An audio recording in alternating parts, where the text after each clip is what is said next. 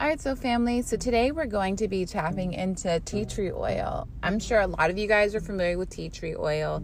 Tea tree oil is amazing as a natural disinfectant and fungicide.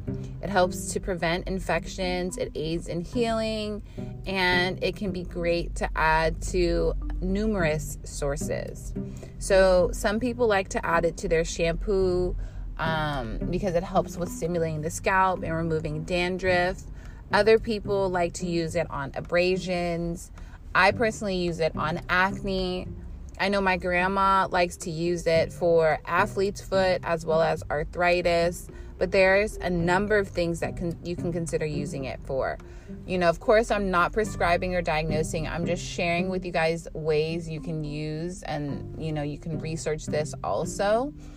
Um, speak to your doctor or physician if you have any concerns, but, you know, tea tree oil has been used to fight off any kind of fungal infection. So fingernail infections, um, soaking your feet in it. My partner, before I wash their feet, literally every single time, because it's not like a regular thing, soak your feet in tea tree oil, please.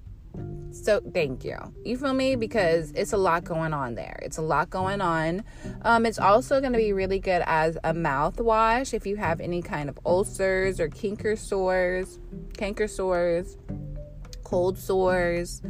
Okay. Um, it is kind of strong, so you want to be mindful, but tea tree oil is just really wonderful. Uh, something that I have um, in my home space, and I really try to make sure that I don't go without because it can be used for so many different things. So make sure that you guys consider tapping into some of the healing properties and powers of tea tree oil. I find it to be really effective, and I believe that any household that has children should consider tea tree oil, um, especially because you can add the tea tree oil to any cuts or wounds, and it helps to stimulate healing within the body by killing the infection and closing, helping to close the wound also. Now, of course, if you have any open wounds, please make sure that they are not abrasive. If they are, you know, going to your doctor or physician is recommended. All right. So I will see you guys soon. Please consider writing a review, commenting, letting me know some things that you guys would like to learn more about. Do you want to learn about vitamins? Do you want to learn about uh, bad breath, bee pollen, blood circulation? Tap on in and let me know, okay? Because it makes a huge difference for the algorithm. It also definitely helps me to ensure that I'm providing information that you guys are looking for through this podcast. If you guys are looking at tapping into more information, more mod, uh, well, intermediate to advanced discussions, you can consider becoming an exclusive subscriber. As an s- exclusive subscriber, you have the opportunity to be able to tap into holistic healing.